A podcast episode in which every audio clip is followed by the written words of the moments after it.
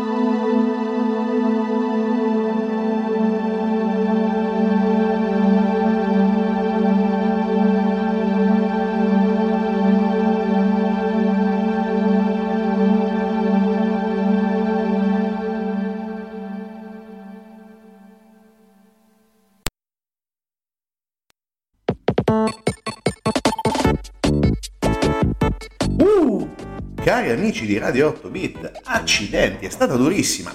No, calma, sì, è season final, sì, ultima puntata della stagione, ma non è stata durissima la stagione, è stata durissima la permanenza nel dungeon.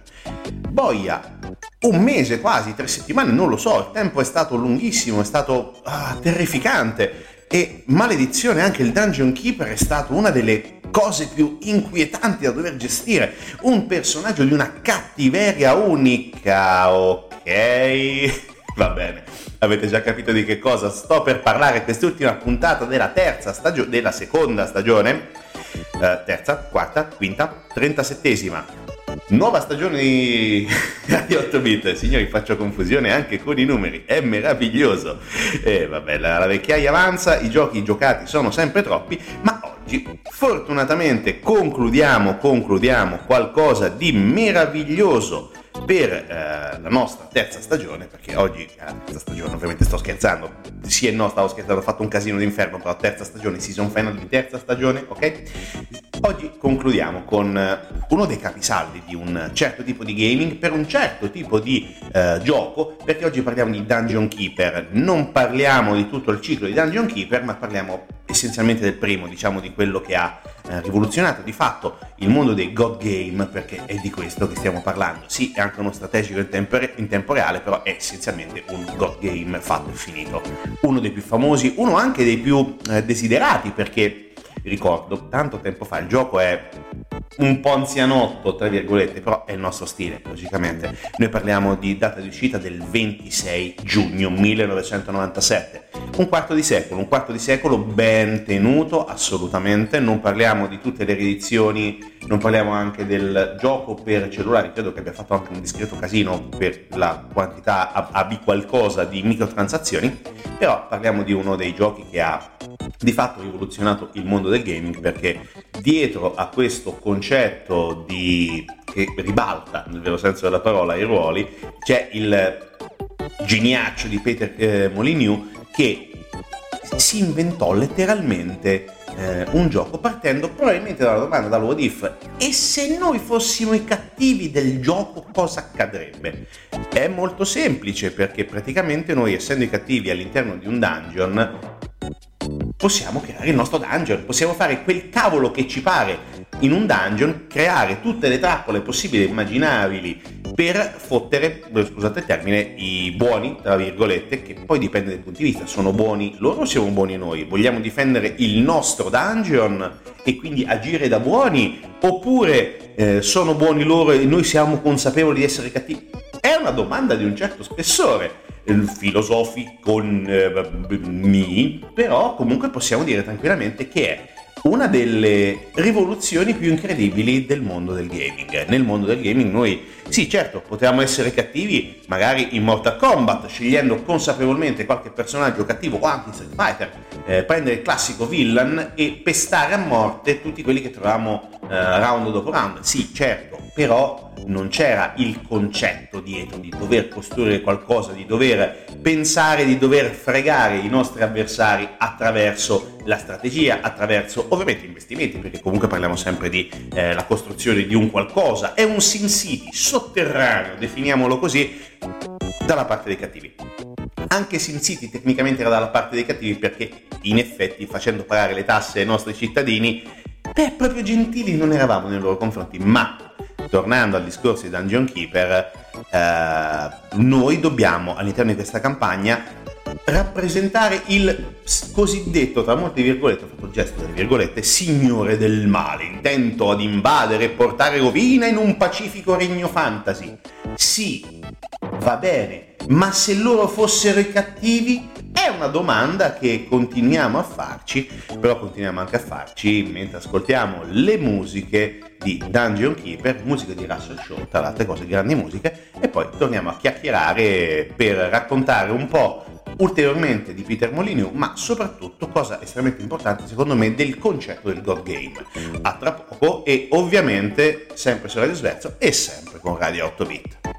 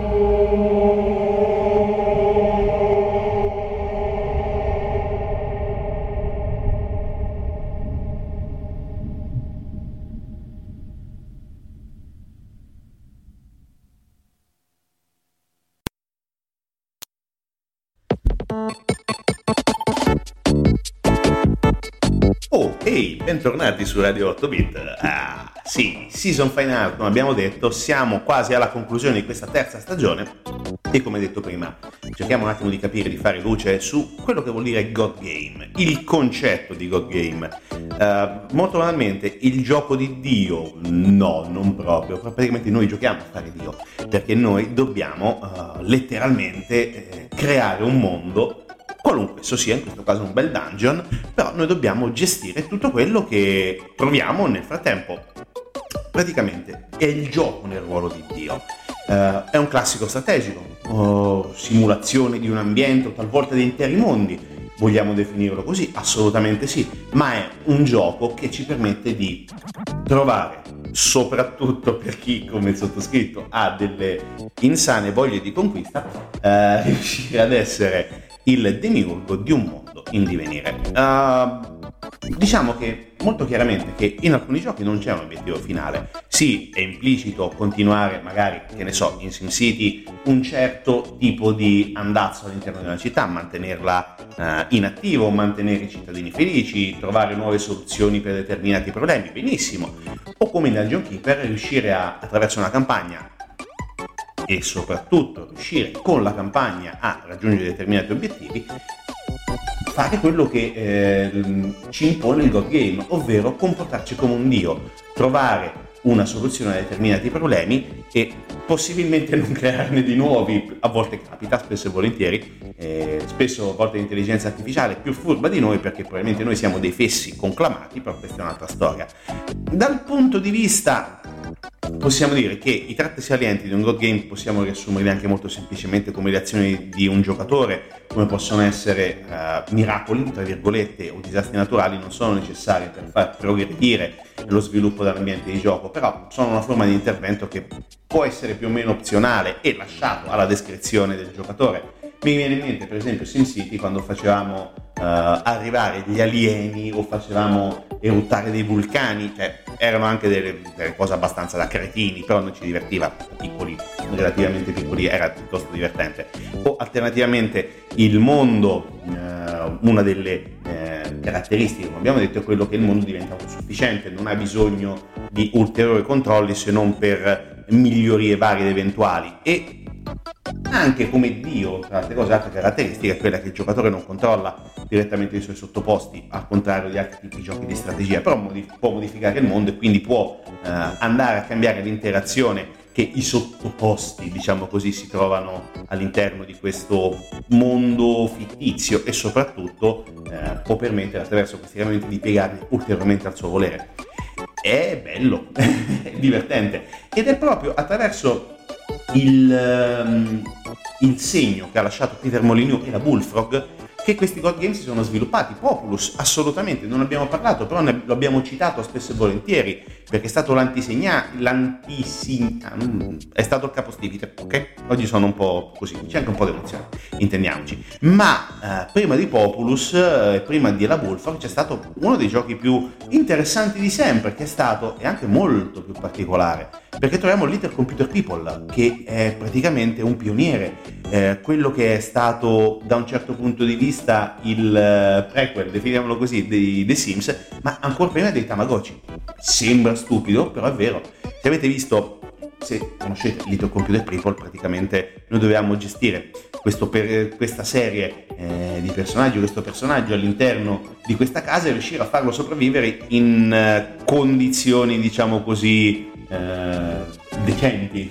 Quest'uomo e il suo cane dovevano sopravvivere ed era molto interessante. E questo è stato l'antisignano appunto di God Game. E altra cosa importante è soprattutto anche eh, il modo in cui passa il tempo, che è il tempo reale, non ci sono turni, noi dobbiamo giocare mandando avanti il tempo e quindi le azioni che facciamo sono contemporanee all'andare avanti del gioco ed è molto interessante ed è estremamente interessante. Certo, noi passiamo uh, per esempio ovviamente Little Computer People che eh, se consideriamo comunque la data d'uscita, quindi parliamo di un 85-87 come, come, range di uscita, eh, per esempio per Apple, per, per, i primi Apple, per il Commodore 64 fino uh, ad altri, diciamo così, eh, 1987 per la velocità altri sistemi e nel mezzo anche l'Atari ST, però comunque ha avuto un impatto enorme.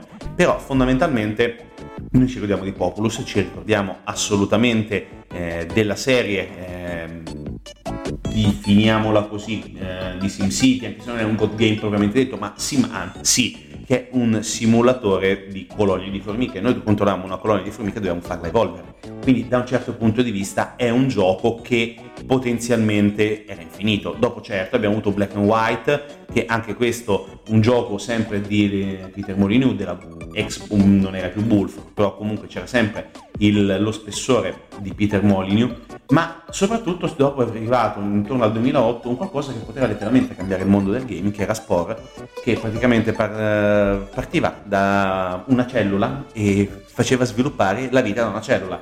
Potenzialmente era un gioco incredibile, ma eh, eh, purtroppo ha avuto una serie di problemi. E probabilmente, lo dico non perché il tema, diciamo così, di tutto questo di God Game è partito da Dungeon Keeper, ma probabilmente il gioco migliore che è riuscito a dare un, uh, un'impronta fortissima ai, ai God Game insieme a Populus è stato sicuramente Dungeon Keeper. Sia il primo che il secondo sono stati fondamentali per questo tipo di giochi. Dopo certo ce ne sono stati altri con più o meno successo, sport, come abbiamo detto, però uh, Dungeon Keeper è qualcosa che è assolutamente incredibile e soprattutto ha avuto anche la capacità di rimanere attaccato al giocatore e, e, continuare ad essere giocato nonostante il tempo passato e poi soprattutto, l'ho detto anche prima, l'ho accennato, era un gioco attesissimo, un gioco che è stato sviluppato in uh, tanto tempo, cioè, ci hanno messo parecchio per farlo e l'hanno fatto bene, non hanno fatto quelle, definiamole porcate che esistono adesso magari sui vari uh, siti, di, siti o comunque sulle varie piattaforme di acquisto online, ovvero l'accesso anticipato che serve comunque per accumulare un po' di grana e migliorare il gioco cammin facendo. Era fatto, finito, fatto bene e poi con le varie espansioni, eh, anzi le espansioni di Deeper Dungeon, altri 15 livelli e 15 livelli multiplayer, perché anche in questo caso il multiplayer era estremamente importante, è un gioco che ha lasciato un segno fondamentale. Ok, musica adesso, torniamo per i saluti finali e ancora, come al solito, giocate responsabilmente.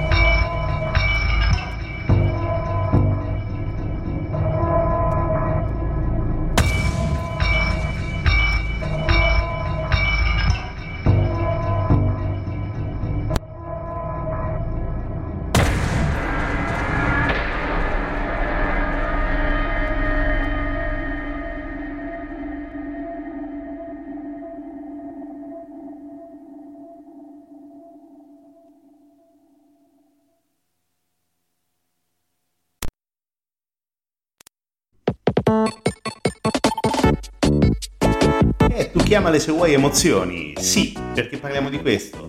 Siamo arrivati ai minuti finali, abbiamo parlato un po' l'acqua di rose, lo ammetto, di Dungeon Keeper, però quello che è fondamentale, è che si trova veramente, si compra con due spicci letteralmente su Creator Games, su GOG, ne vale la pena, anche se magari per chi è abituato a qualche gioco un pochino, definiamolo così, più evoluto anche dal punto di vista grafico, farà un'impressione un po' bruttina all'inizio. Sì, ci sta, è comprensibile, perché parliamo di un gioco di un quarto di secolo fa, però è comunque un gioco che rende tantissimo è veramente come una droga, ti, eh, ti, aggrappa letteralmente al computer, al monitor, al portatile, al mouse, a quello che vi pare, ma è un gioco sostanzialmente infinito perché noi possiamo sempre migliorare, possiamo sempre trovare nuove soluzioni per fregare gli avversari, per fregare i paladini che cercano di entrare all'interno del nostro dungeon ed è uno spasso, ed è uno spasso fare i cattivi, ed è uno spasso agire da cattivi, anche perché magari abbiamo già imparato un pochino come funziona il ruolo del buono. E quindi perché non provare qualcosa di diverso, essere un cattivo, agire da cattivo, pensare da cattivo.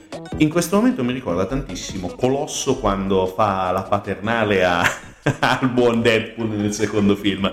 Agire da eroe, pensare da eroe e poi spara una pistolettata in testa al cattivo e ciaone. Credo fosse il primo, il secondo, non lo so, oggi con i numeri faccio veramente confusione, però ce ne frega poco perché quello che è fondamentale in questo momento è imparare, capire, essere consapevoli dell'importanza dei giochi vecchi e soprattutto del, uh, del loro lascito culturale, perché Dungeon Keeper è stato fondamentale, ha cambiato la prospettiva, ci ha dato un mondo diverso e soprattutto ci ha dato un modo diverso di interagire con i mondi ed è fondamentale ed è per questo che ancora oggi è uno dei giochi più importanti di sempre. Certo, Little Computer People, certo, Utopia 82, forse il primo vero God Game se vogliamo essere precisi, però con le potenzialità di un computer dell'82. Cercate di capirmi, quindi ci sono tante situazioni che dobbiamo considerare quando parliamo di un God Game. Un God Game è essenzialmente un gioco, come abbiamo detto prima, infinito, però è potenzialmente un gioco estremamente frustrante perché è difficile, perché eh, spesso non riusciamo ad ottenere quegli obiettivi che sono eh, fondamentali e quindi dobbiamo Uh, necessariamente arrivare a qualcosa di uh, concreto per il nostro, uh, per il nostro mondo. E, ed è bello ed è bello così come è bello anche riuscire ad arrivare a, a, ad una certa età. Ammettiamolo candidamente sopra i 40 e trovare ancora la passione, la voglia, la determinazione perché sì, serve anche quella di mettersi davanti a uno schermo e giocare fino a che non ci stufiamo di perdere come dei fessi cioè molto spesso, e quindi riuscire a capire di voler continuare a giocare costantemente. È una missione da un certo punto di vista perché è difficile, perché è complicato, sì, vero, però comunque ti dà una grande soddisfazione perché per esempio riuscire a rompere letteralmente eh, certi giochi che magari da piccolo o da adolescente non sei mai riuscito a finire per questo o quel motivo, eh, i più disparati, i più eh, diversi, i più incomprensibili anche ed è interessante arrivarci adesso e magari riuscire a capire anche determinate cose perché con, definiamola così, con una certa maturità si riesce anche a capire certe sottigliezze che erano impossibili da raggiungere con eh, una età più verde, definiamola così. E poi, terza stagione, siamo arrivati alla conclusione, ce ne sarà sicuramente la quarta, non temete, ritorneremo. Forse quest'anno non faremo i quickcast perché, ah, non lo so, è stata una stagione, soprattutto una parte finale piuttosto complicata per il livello delle tempistiche, però sicuramente torniamo, sicuramente faremo altre cose, anche perché cazzo rolla ragazzi, dobbiamo parlare di Return to Monkey Island e che è stato probabilmente e credo sarà ancora l'evento più importante di sempre a livello dal punto di vista videoludico e quindi vediamo quello che succede perché Return to Monkey Island è sicuramente un qualcosa che attendiamo come loro. Ci sono stati, ah, come al solito, i mh, mm, nazisti dei pixel, nel vero senso della parola, che hanno contestato, ah, non è in pixel art, con questa voce, ovviamente molto querola, e, mh, mm, ed è brutto perché, accidenti, uh, dopo un 20, 30, 40, 50 miliardi di anni ton- torna Ron Gilbert con il gioco più bello di sempre potenzialmente e tu rompi Cabasisi perché la grafica non ti piace. Ragazzi, sono passati 30 anni. Sono passati 30 anni e quella grafica in pixel art era fatta in quella maniera perché non poteva essere fatta in maniera diversa. Era lo stato dell'arte nel 92. Adesso Ron Gilbert ha scelto una visione diversa e noi approviamo perché bello sì il pixel, bello quello che ti pare, bello anche Timbleweed Park, ma quello era un progetto nato con quell'idea lì di essere ovviamente pixel art, ma quindi ragazzi noi cosa dobbiamo fare? Uh, incazzarci perché non ci piace la grafica? Sì, può darsi, ma giochiamolo il gioco, vediamo cosa viene fuori, cerchiamo di capire la nostra prospettiva da videogiocatori e non cerchiamo di essere delle persone orribili che contestano qualsiasi cosa. Quindi torniamo, sicuro, quarta stagione, dobbiamo parlare di tanto Monkey Island, dobbiamo parlare di un sacco di giochi nuovi che stanno arrivando e anche di flop veri e propri perché il remake di Blade Runner, signori, è un qualcosa di... Ah, ecco, avete capito il mio disgusto. Però, fondamentale, continuate a giocare, continuate ad ascoltare Radio Sverso, quarta stagione, ottobre più o meno, de, de, de, ottobre, vediamo ci saranno delle cose che cambieranno nel frattempo, però ok. Non nella, non nella radio, non nella trasmissione, non, non noi come esseri umani, come entità, però va bene. Io sono un po' fumoso, lo ammetto, però va bene così. È l'ultimo giorno di scuola per tutti, quindi appuntamento alla quarta stagione di Radio 8 Bit, appuntamento sempre con Radio Sverso, continuate ad ascoltare i nostri podcast, qualche cosa ogni tanto faremo uscire sui nostri canali social e se mai dovesse esserci l'annuncio di, mm, la, della data d'uscita di Monkey, Return to Monkey Island, e forse un qualcosa lo faremo, non lo so. Però, quarta stagione, aspettateci, torniamo, giocate responsabilmente.